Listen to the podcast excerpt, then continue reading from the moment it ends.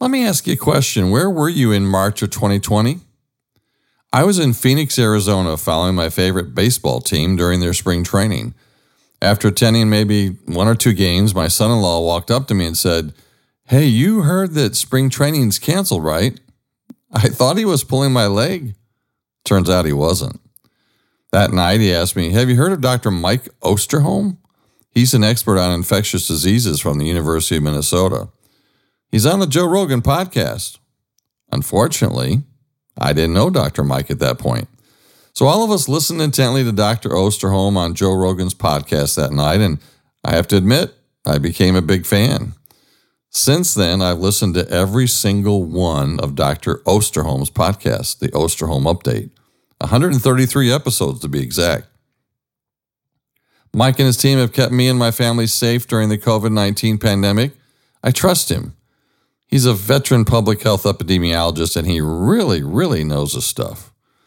Plus, plus, Mike and his team run the Center for Infectious Disease Research and Policy at the University of Minnesota. Center for Infectious Disease Research and Policy, that's abbreviated CIDRAP, C I D R A P, at U of M. CIDRAP's a global leader in addressing public health preparedness and the responses for emerging infectious diseases that we see coming out of our federal government. They have a great website. You should check it out.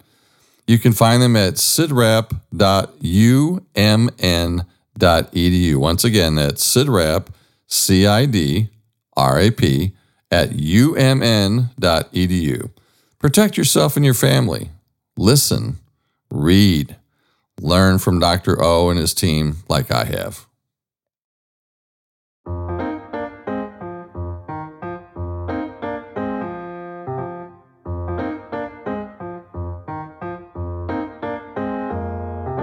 Welcome to Grassroots Health. My name is Tim Jordan, and I'm the host of this podcast. I welcome you. Thanks for listening. If you care about health, yours or other people's, then this podcast is for you. It's distributed monthly on the first Monday of each month. Best of all, it's free. You can find it wherever you get your podcast. Grassroots Health is sponsored by the 1795 Group. Check us out at 1795group.com. Thanks again for joining us today. Enjoy the podcast.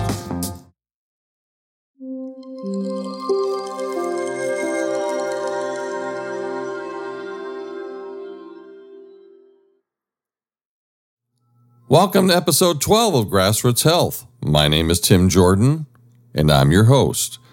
Happy August 2023, everyone. You know, in the Northern Hemisphere, August has always been called the dog days of summer. Have you ever heard that? I always thought that phrase meant that it was hot out and that dogs typically lay around panting in the heat. It turns out it doesn't mean that.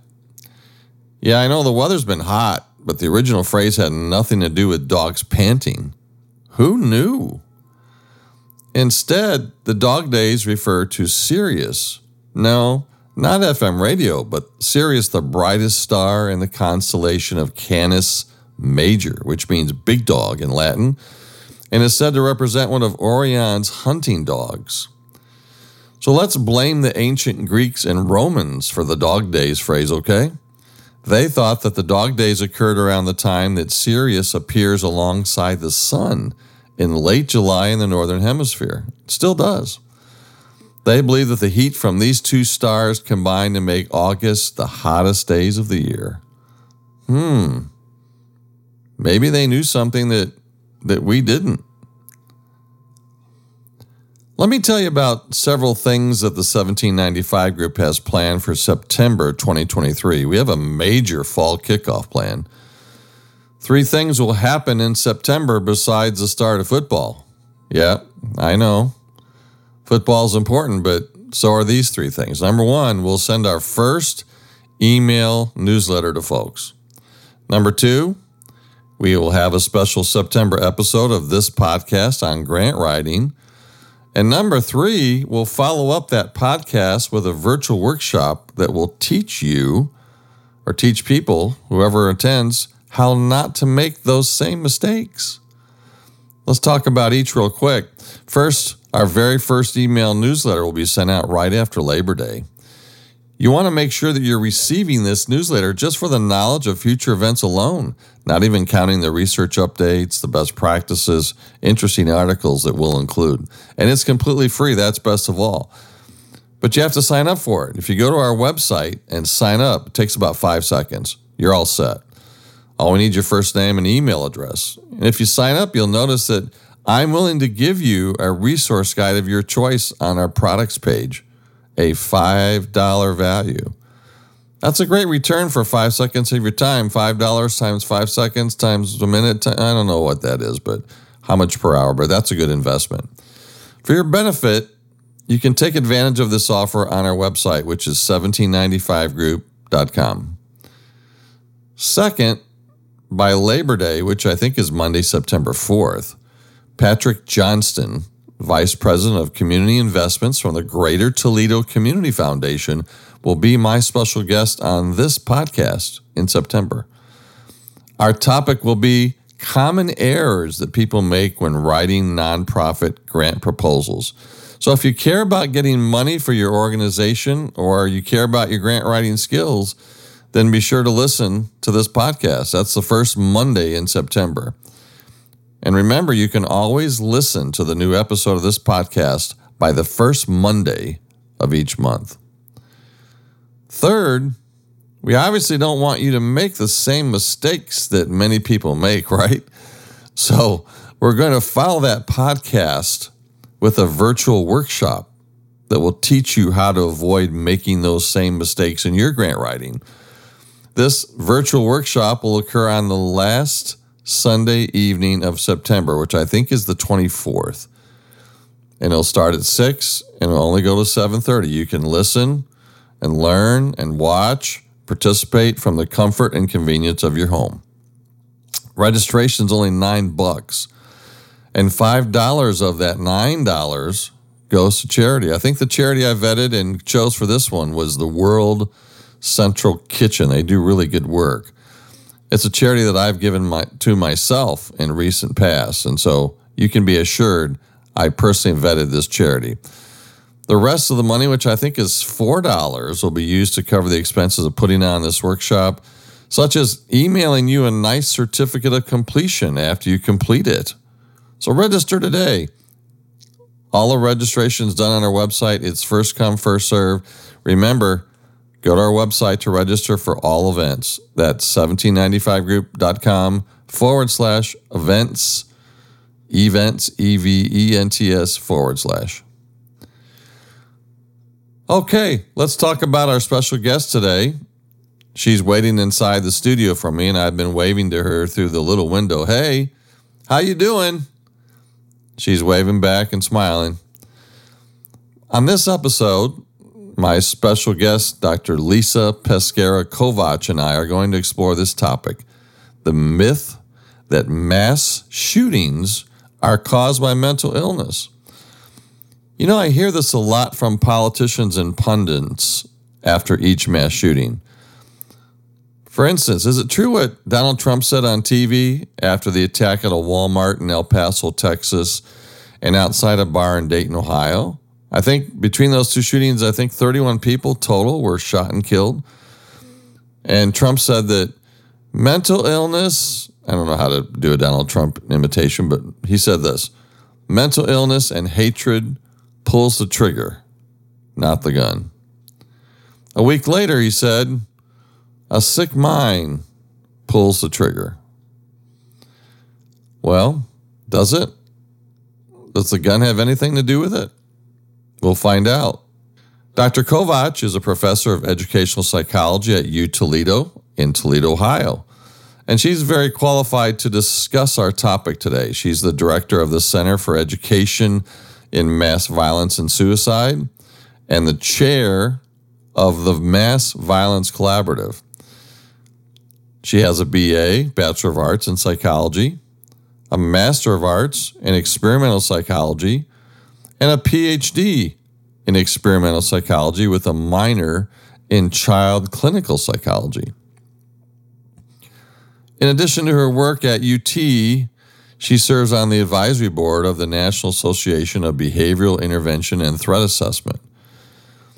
She's a well known expert across the country in suicide, homicide related to bullying, victimization, behavior threat assessment, and prevention through postvention in schools, campus, and workplace shootings. Dr. Kovach has recently co authored a book that came out in 2023 with Dr. Brian Van Brunt and Jeffrey Solomon. And that book is entitled White Supremacist Violence Understanding the Resurgence and Stopping the Spread. It's available on Amazon and most book retailers. Her most recent publications address the media contagion and connection to suicides and targeted shootings, as well as the mental health and mass shooting myth that we're going to talk about today. You see, I believe that most Americans really don't care much about mass shootings until gun violence becomes personal. It's almost like more dead and wounded. Who cares? Right? It will never touch my family. Mass shootings are due to mental illness anyway. My kids and grandkids, they don't know anyone with mental illness. But my thoughts and prayers are with the survivors, though. Thoughts and prayers. And then they put that little prayer emoji on all their social media pages. Hmm. Let me ask you do thoughts and prayers really help the survivors of dead children who were murdered? Listen to the last episode with Rhonda Hart and you tell me that it does. Do they help survivors of grandchildren who were shot and killed? Brothers, sisters, parents, good friends? I think saying thoughts and prayers and putting the little prayer emoji on social media is a cheap way out. We should avoid it. Take action, do something, advocate for change. Let me put this in perspective for you. Since July 1st, 2023, that's this year, since July 1st, 2023, there have been 20 to 0, 20 mass shootings in this country. A mass shooting is defined of at least four people wounded or dead. And this year, 2023, is on pace to become the deadliest year for mass shootings in recent history. Politicians and pundits are fond of blaming mental illness. Does mental illness cause mass shootings? Listen to this podcast and find out. Here she is, Dr. Lisa Pescara. I hope that you learn from the podcast.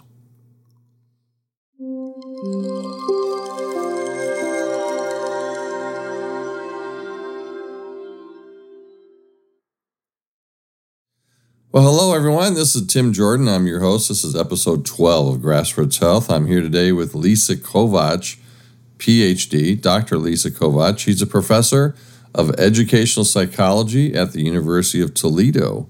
And we're talking about a very interesting topic. The topic is one that you hear a lot, and that is that mental illness causes mass shootings. Does it really?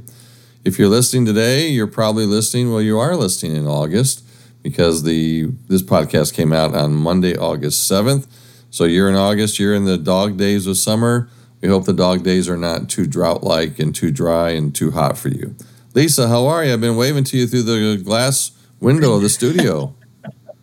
I'm doing well. How are you? I'm doing well too. Thanks for asking.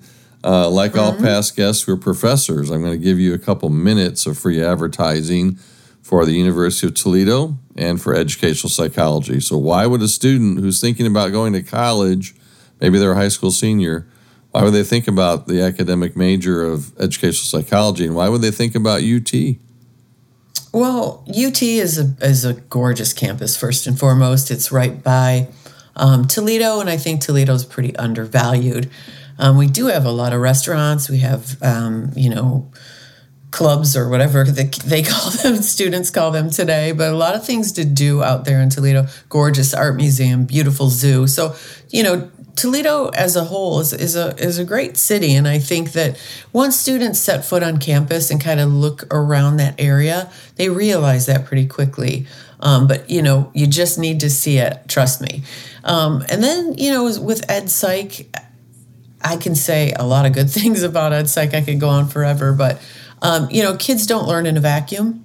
And when we are talking about educational psychology, there's just a slew of factors that play a role in their learning, in their safety, and everything sort of uh, that is connected with schooling. So, my personal angle, I guess you could say my research agenda with um, educational psychology is the prevention through postvention of mass shootings, uh, domestic terrorism, and suicide. So, if you are a student who is interested in those areas, um, you know, you can reach out to any professor actually, you know, in the EdPsych program about my area or artificial intelligence is another area a colleague of mine is doing. Um, so just just a, a, lot of people doing great work and um, a lot of people who are welcoming for graduate students and and um, even undergrads.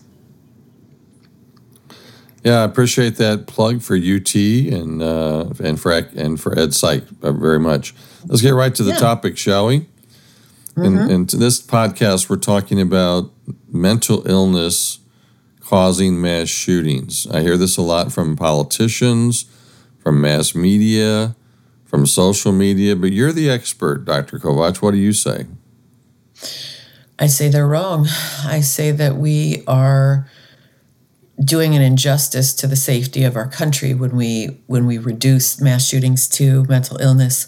Um, there are a lot of factors that play a role.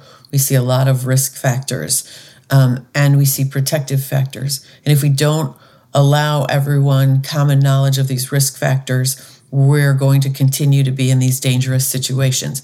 You cannot with 100% certainty or, or even a small degree of certainty say that mental illness causes mass shootings. Um, if there is a mental health issue being experienced by one of these individuals, it tends to be depression with suicidality. If you notice, a lot of them leave suicide notes because they are either going to um, take their own lives at the end of the incident or they know they're going to die at the hands of law enforcement. So they, these are people who don't want to live. These are not people who are typically schizophrenic or struggling with any of the severe mental illness. Um, but again, it would be depression and oftentimes substance use disorder. So let me ask you this, Dr. Kovach. Um, let's let's talk about mass media and social media. So what what role have these two entities played in promoting this myth? Yeah, I, I think that we haven't come very far in our understanding publicly of mental illness or in our acceptance of mental health issues.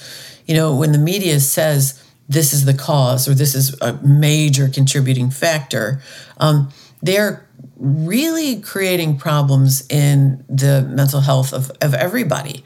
So if I'm st- somebody who's struggling, say, with um, depression, and I hear that our nation thinks that someone like me or someone you know who is schizophrenic is going to go out and shoot everyone i'm not going to open up about my depression. I may not even seek help for my depression.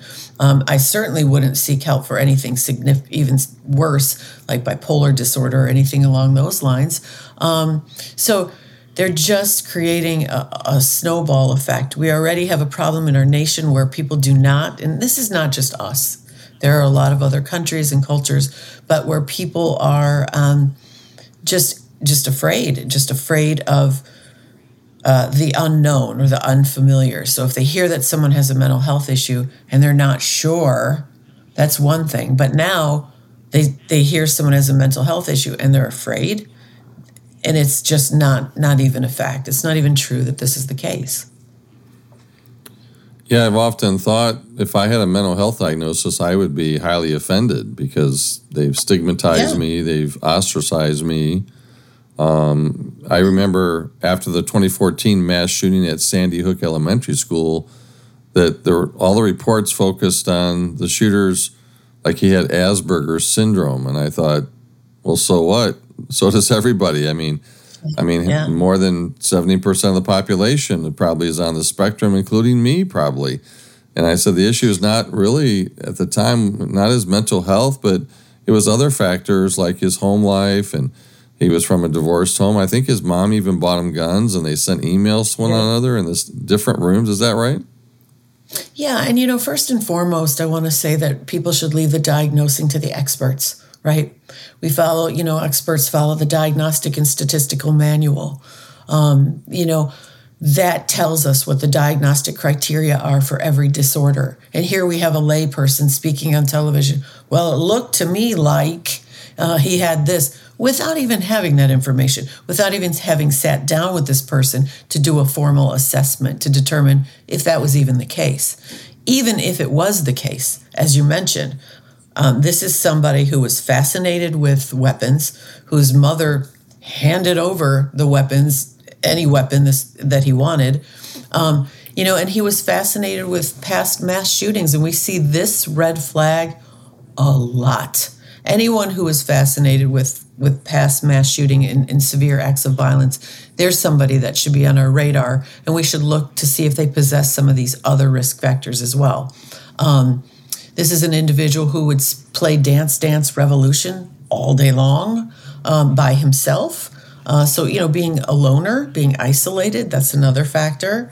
Um, and he had a mom who sort of enabled all of this behavior. And there was this divorce in the family, which was pretty contentious to my understanding um, before, you know, the days leading up to it. And as I recall, I think the mom bought him guns and went shooting with him. And I think she may have been the first one killed. Is that right? She was. He shot her first in the home before he traveled to Sandy Hook. Yeah, it's just amazing to me the the type of parenting that you know. I think she was trying to be his friend, to buy him she guns really and go shooting with him. Um, I, I, don't recommend that. So let's let's talk about Texas for a minute. Um, uh, last month's show, I had Rhonda Hart. She lost her 14 year old daughter, Kimberly Vaughan, during a mass shooting at Santa Fe High School in Texas.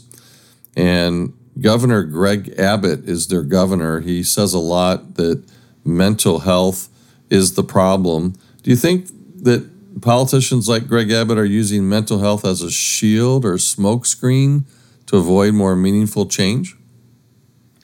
Yes, 100%. There's no other reason one would um, come up with that as, as a, a definitive explanation for this. Um, and, and it's just it's just a smokescreen. Um, they don't want us to touch their AR 15 assault rifles. And I might add that these are the weapon of choice by the majority of mass shooters because they are very powerful, very fast, and it's very hard to survive uh, being shot by an AR 15. There's a reason mass shooters choose this particular weapon. And to think that to preserve and protect a, a, a killing machine, um, one is making up these false narratives knowing children are dying, uh, adults, uh, people of all ages, but knowing this is happening. In fact, I saw recently a tattoo on um, the back of one of the Uvalde parents. Um, it's the bullet hole, and he he he had seen his child's body after this child was killed, and and had a tattoo artist put that same injury in tattoo form on his back so people could see what it looks like on his back and can imagine what it might look mm. like on a small child. Yeah. I mean, they, wow. they, people have had it. You know, people are fed up with this this rhetoric. Yeah. Yeah, I told Rhonda Hart during the podcast that if Governor Abbott, Governor Abbott of Texas, is really concerned about the mental health of Texans, he has a really strange way of showing it, in my opinion, because if you look at the stats, like from Mental Health America, they place Texas near the bottom of multiple of metrics for mental health care. Texas places last of all 50 states in access to mental health care. And yet, uh-huh. Yet it ranks third in terms of prevalence of mental illness. So, do you care to comment? the hypocrisy. you know, where do I even start with that one? Um, because they know, they they know it's not mental illness. Um, that's just it fits their narrative quite well. Um, they they in Texas and they know that that gun manufacturers make it really lucrative for young people to buy guns. There are you know um, rebates and things that make it really easy to access these weapons. Money you know, a lot of this is about money, and it really, to them, life has no value whatsoever if this is the angle they're taking. Because if they truly felt that this was the case, and they knew how many people were dying, including the shooting at the premium outlets in Allen, Texas, that just happened, they would do more. They would do more. And again, even with that particular shooting, they kept pushing the mental illness angle. And this is an individual, the moment I saw the the footage of his body after he was shot um, by law enforcement. The moment I saw it, I looked at his hand and saw immediately he had a white supremacist tattoo on his hand. People were mentioning yep. that slightly and saying, "Well, we're not sure about that, but we do know he had mental health struggles." Okay, okay, what came first, right? He did it was far less the mental health and far more his his allegiance to white supremacy. Mm-hmm. If it's you're just tuning in, I'm with Dr. Yeah, I'm with Dr. Lisa Kovach, professor of educational psychology at the University of Toledo, where she also serves as the director of the Center for Education and Mass Violence and Suicide, and she's chair of the Mass Violence Collaborative.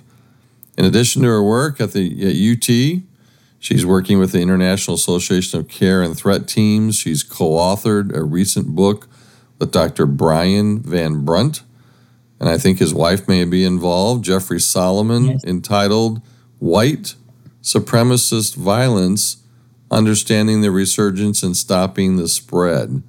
The book is available on Amazon in paperback format for around $30. It's also available at Routledge Publishers, Books a Million, almost every book retailer in the United States. So, Lisa, what do you think of the of mass media's goal of keeping us engaged? I a couple months ago, I think I had Yotam Ophir, and he's a professor of communication from the University of Buffalo, and he said media's goal is not to convert us to be conservative or not to convert us to be a liberal or progressive. They really just want us to stay watching and what works most is conspiracy theories. And so, for our listeners, tell tell our listeners what headline grabbing means and clickbait are. Mm-hmm. Headline grabbing is um, I mean, we've seen it all the time.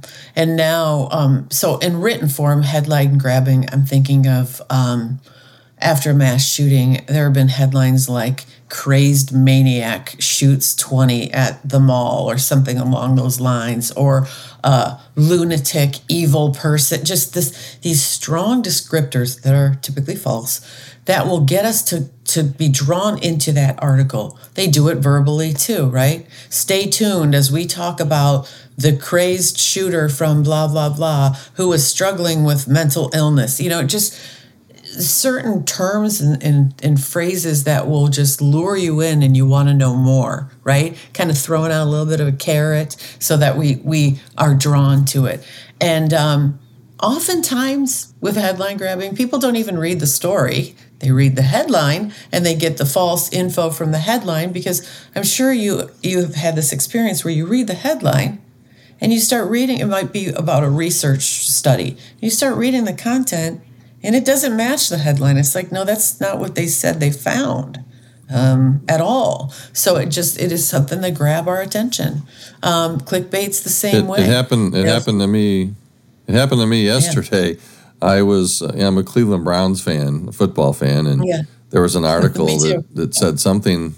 You know, it said something about you know the headline said something about it was on internet, so it was clickbait. It said something about the you know the Browns uh, off season and who they sign. And so I'm reading this article. and It doesn't have anything to do with the headline, uh, no. but it got me in. It sucked me in, right? Absolutely, of course, of course it did. Yep, they're very so, so very bright. June, yeah, it is is very very persuasive headline grabbing and clickbait. Uh, and mm-hmm. it does keep us engaged. And uh, we, I said on that June 2023 episode that you know a- advertising really is the goal of all media. They want to sell advertising. They want us to watch advertising. Um, so just be aware of that. In June 2023, I had Dr. Yotam Ophir on. He said something very profound about guns. He said, Everyone who hears a conspiracy theory, like the Great Replacement Theory, or hears there's a secret cabal of Satanists or pedophiles led by the Jews, or they oppose Donald Trump. No, they don't. Not everyone grabs a gun and shoots up people. It doesn't work like that. So let me ask you, Dr. Kovach, how does it work? I mean, who's who's most susceptible to believing these conspiracy theories and acting on them to hurt other people? So, if you are someone who's um, had some life struggles, perhaps, um, you know, you may have a fractured relationship with your family. You may not have any close relationships at school. Um, you may not have succeeded in some of the the jobs you tried to get or the um, awards you tried to get at school uh, or, or to play on a sports team. So things haven't gone your way right? And um, so you start building up these these injustices. And we call these people injustice collectors sometimes because here they're they're gathering everything. And then throw something in there like um, you know they, they see something on the news something false like that. And they start like yeah huh maybe that is true. Maybe it is because I have so many people. There are so many people who want a job like mine who come from other countries, right? And then someone, they, you know, they're they're they're hearing another news story of yeah, these people are taking our jobs. Um, we need to act quickly because they're going to take over our nation. And you know, if you have a tendency to externalize and don't want to take ownership for your role in things that don't go your way, you're going to want to put it on someone else. And so that's what we see. And so then they start really, you know, pinpointing their reading and, and, and going into certain chat rooms that are all speaking sort of that same language uh, of, of, of hate and, and, you know, there's a group, Atomwaffen Division, um, and it was created in around 2015 by somebody in, in Tampa, Florida. And, um, you know, they, their whole premise is that they need to destroy everything in our capitalist nation. They're claiming our capitalist nation is run by Jewish people, and they actually call um, other races diseases and other sexual orientations diseases, and we and they're they feel they need to you know, to kind of have a civil war, clean us out, and then start fresh with just white people. Uh, I mean, and uh, again, they they capitalized on those some of the people that are disgruntled, and they know what to look for. So if I see a nice, if I see a young person, or I'm on Xbox Live, say, which kids play all the time. If I'm on Xbox Live and I'm a troll, right, from one of these groups, I'm going to troll around different games that are being played across the US and I might listen for these themes. You know, like, oh, let's pretend he's a this or she's a that. And then, oh, well, what's going on? And then they start opening this conversation. And soon they have them talking privately through private chats. And then they lure them into these groups. So it's just, it's, it's, mm. it's complex, but at the same time, it's not complex given the the political climate right now.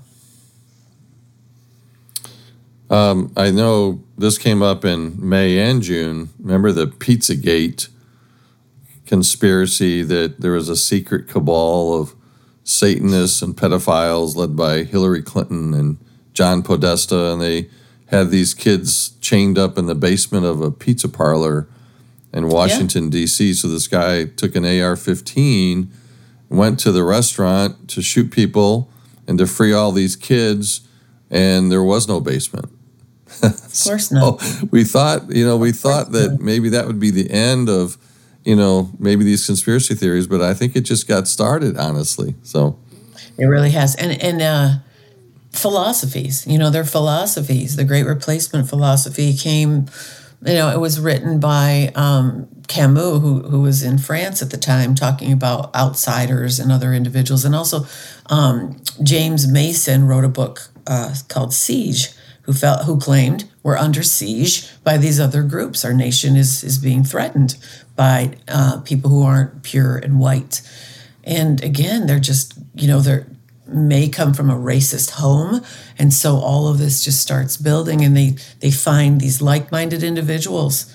Um, it's frightening. Atomwaffen division right now is a, a host of terror cells that started in florida and now they're throughout the world. They're very clever because they have told media somehow this is another thing with media they have stated that they're they disbanded don't worry about us. We don't exist. We're nonviolent. We don't do any of this stuff. That's that's false. The media bought it. They they believe some media sites believe that this group doesn't exist anymore. Meanwhile they're gaining momentum all over the world. So that's kind of a tricky thing with media but they have this this mindset and this philosophy. And they don't do large scale incidents right? They they promote lone wolf attacks on railway systems electronic grids right travel all sorts of things like that yeah there have been in the united states i think two or three episodes of one maybe two people shooting up electrical um, conduits like electrical yeah. stations that have put uh, our mental, our, our not our mental health system, but our electrical health, our electrical system in jeopardy for large cities. And I don't know if they're part of this group, but it reminds me of these lone wolf type issues. I think in ones and twos, they just went out and took an AR-15 and shot up these electrical houses.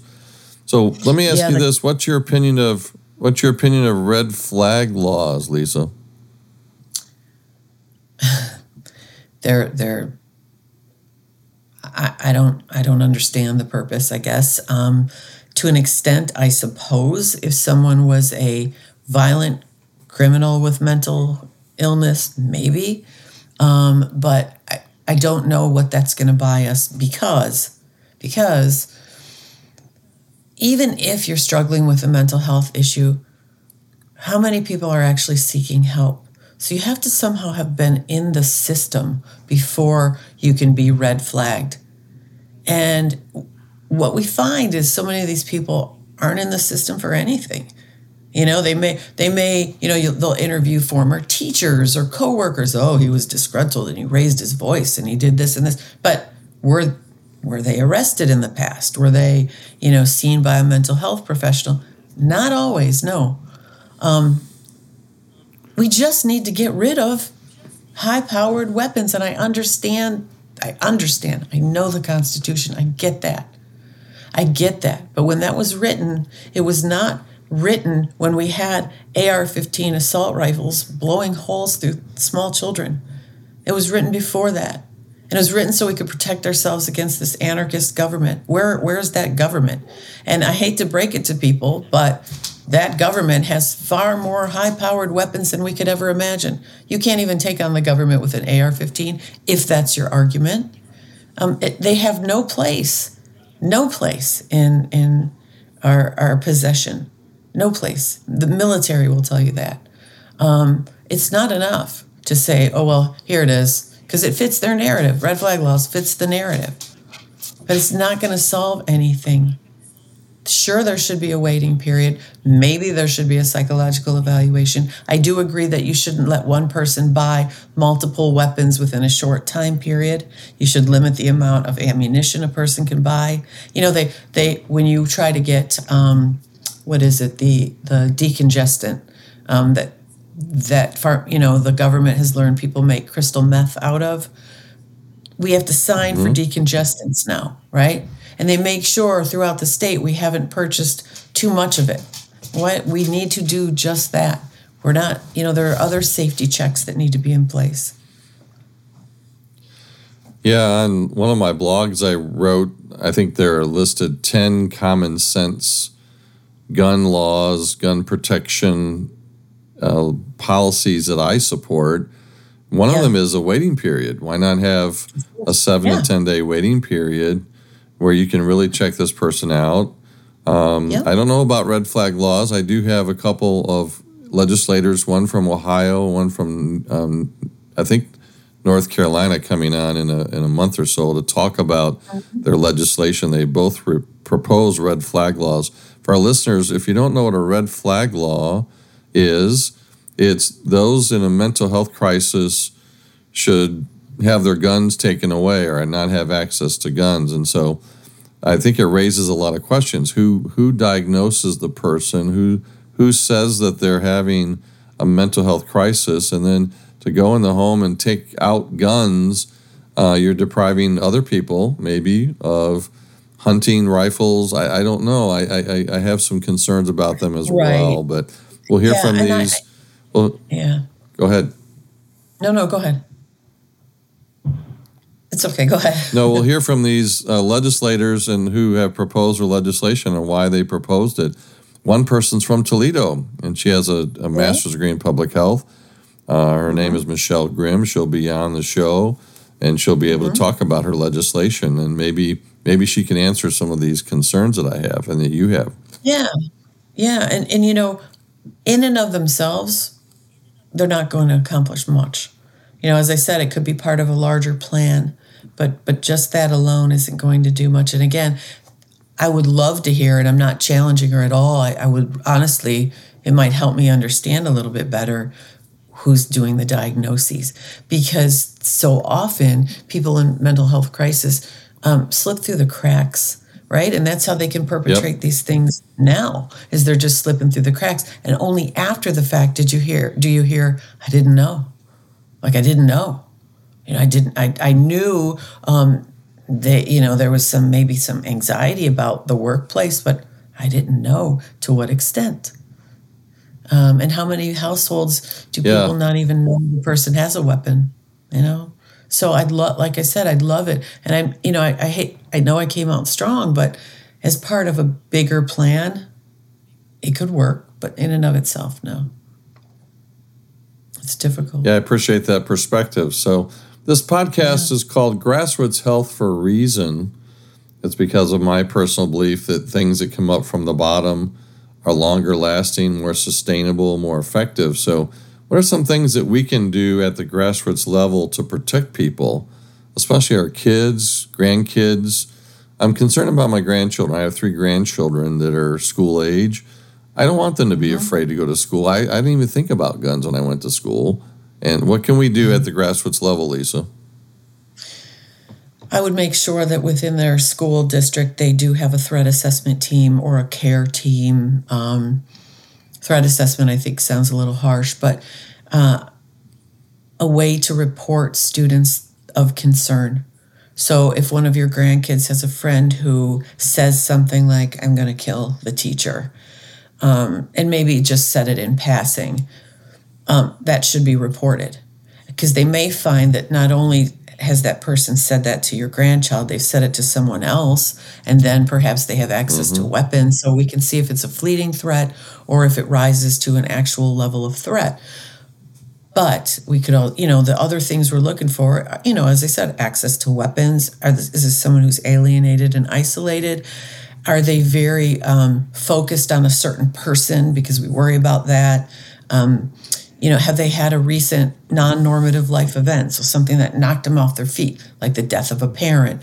You know, all these things. If you have a team that that takes a report anonymously, they should be made, takes the report, collects more information on the student, we can help that student. And that's what it's about. It's not let's lock the student up so they don't shoot anyone. It's this person is struggling. How do we help this person? So, number one, a threat assessment team with anonymous reporting so everybody's comfortable. But students should also be trained on what to report. You know, what might be something I should be concerned about, what might not be. So, what to report.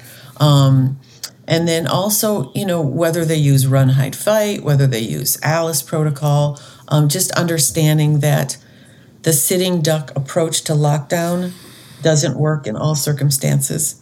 You cannot sit if you can escape. And I know I train sometimes with law enforcement, and they always say, picture a mall, right? So you have a mall and you have all these anchor stores. And if the shooter's in Dillard, there's no reason in Dillard's, there's no reason the people all near Macy's need to sit and and wait for the shooter to come down there. They need to get out. So allowing to evacuate um, is is key.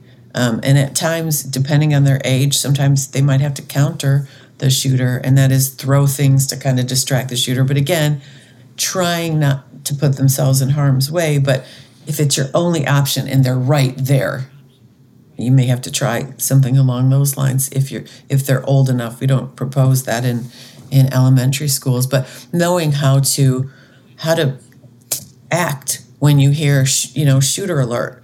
And the other thing schools, you know, you should talk to the school about is stop using codes. A lot of school, schools will say code purple.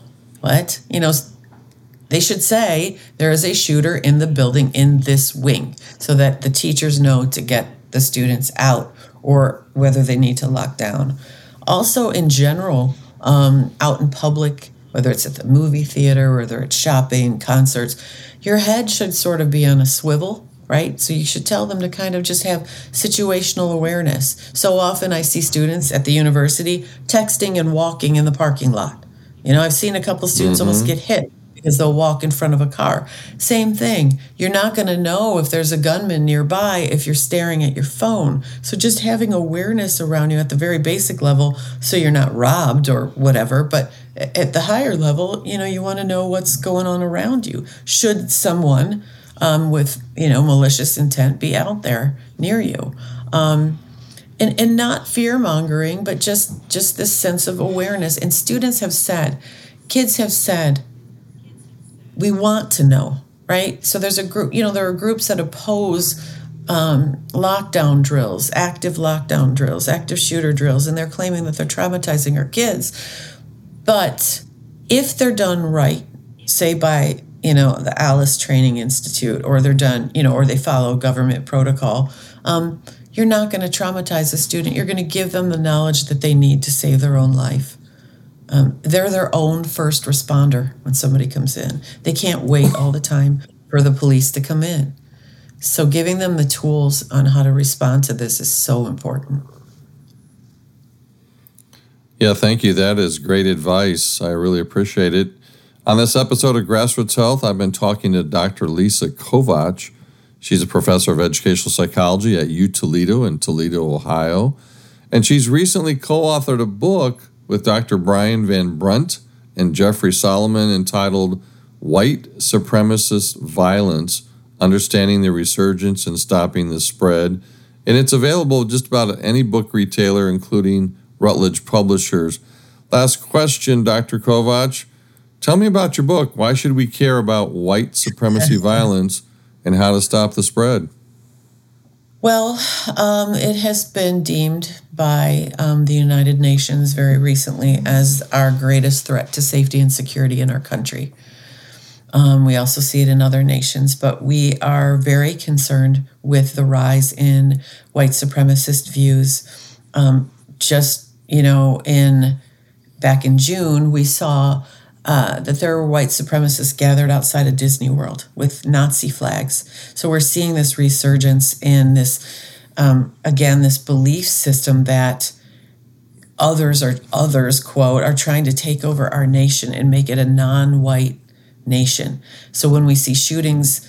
Um, oftentimes with lone wolves, they, they call them high crime areas, meaning they're going into areas with um, a higher, uh, you know, number of minorities or whoever it is that they are focused against. It is really, hate is growing exponentially. Um, I think there are some government officials that have a lot to do with it. Um, we are, uh, we see far more anti Semitic attacks than we've seen in a long, long time. Uh, attacks against LGBTQ individuals, attacks, um, uh, you know, uh, immigrants, all kinds of things we're seeing. And, and it's terrifying that when I look at it, I'm afraid we're going to go right back into World War II era with this. These groups are growing, these groups are rehearsing, these groups want a civil war. Um, so we have to know where this came from, what their philosophy is, and who's most susceptible. And we had talked about indoctrination earlier, and it's very similar indoctrination um, that we discuss. You know, we discussed it. So, who is it that's following the great replacement philosophy? Um, and uh, just knowing the even the symbols and the signs that people are wearing, being familiar, those are in our book. You know, people don't know that if I'm wearing the number 18, while it might be innocuous, it might stand for Adolf Hitler, with one being an A and eight being an H for Hitler. They may not know this. They may not know that certain um, Nordic symbols are now being used by white supremacist groups. Um, being aware of hand gestures and words and signals and things. Um, again, you can get them quickly in our book. And I want to also really point out that um, Jeff and Brian wrote another book together. This book was primarily myself, Brian, and Bethany. Um, and Bethany took a huge piece of it and created this indoctrination rubric, which was which will be a tool that schools can use, law enforcement can use, and again, it goes through these these um, risk factors and and of what who is most susceptible to being indoctrinated and who is most susceptible and a greatest concern of, of committing an act of violence against a particular group. So she really has an equation almost of sorts so that we can assess the situation and determine um, whether we should be concerned about our safety. So it's it's actually it's really really informative. Very and I think it's good. Introduced, very good. I think yeah, groups that people don't know of yet and really need to know. Yeah, and I, I think most Americans probably don't. Um, mm-hmm. Probably the first time they saw the presence of white supremacists would be maybe at the January 6th insur- insurrection at the White House or at the Capitol building. Not the White House, at the Capitol building in Washington, D.C. And we've mm-hmm. seen now people being arrested and convicted. Mm-hmm. But they would say, oh, that's all fake news, that's rigged. Uh, the government's against us and they don't believe it anyway. So I would recommend you buy the book. Again, the title is White Supremacist Violence Understanding the Resurgence and Stopping the Spread. And you can find it at any book retailer. Please do. Thank you, Dr. Lisa Kovach, for being on the show this month. Next month, in early September, we'll be taking a major turn in terms of topics. Uh, we'll talk about the most common mistakes that people make when writing grant applications. Patrick Johnson, who is Vice President of Community Investments with the Greater Toledo Community Foundation, will be joining us. And then the last Sunday of September, we have a virtual workshop for you on that very topic how to avoid the common mistakes that people make when writing grant applications. So, if you're interested in getting money for your organization through a grant, writing grants, uh, be sure to listen in September and be sure to sign up and enroll for that virtual workshop. I'll talk to you all then. Thank you, Dr. Kovach. Can we have you back again? Yes, of course. You're welcome. Anytime. Let's let's do that up in the future and we'll see you again right. next month. All right, sounds good. Thank you. All Thanks right. for having me.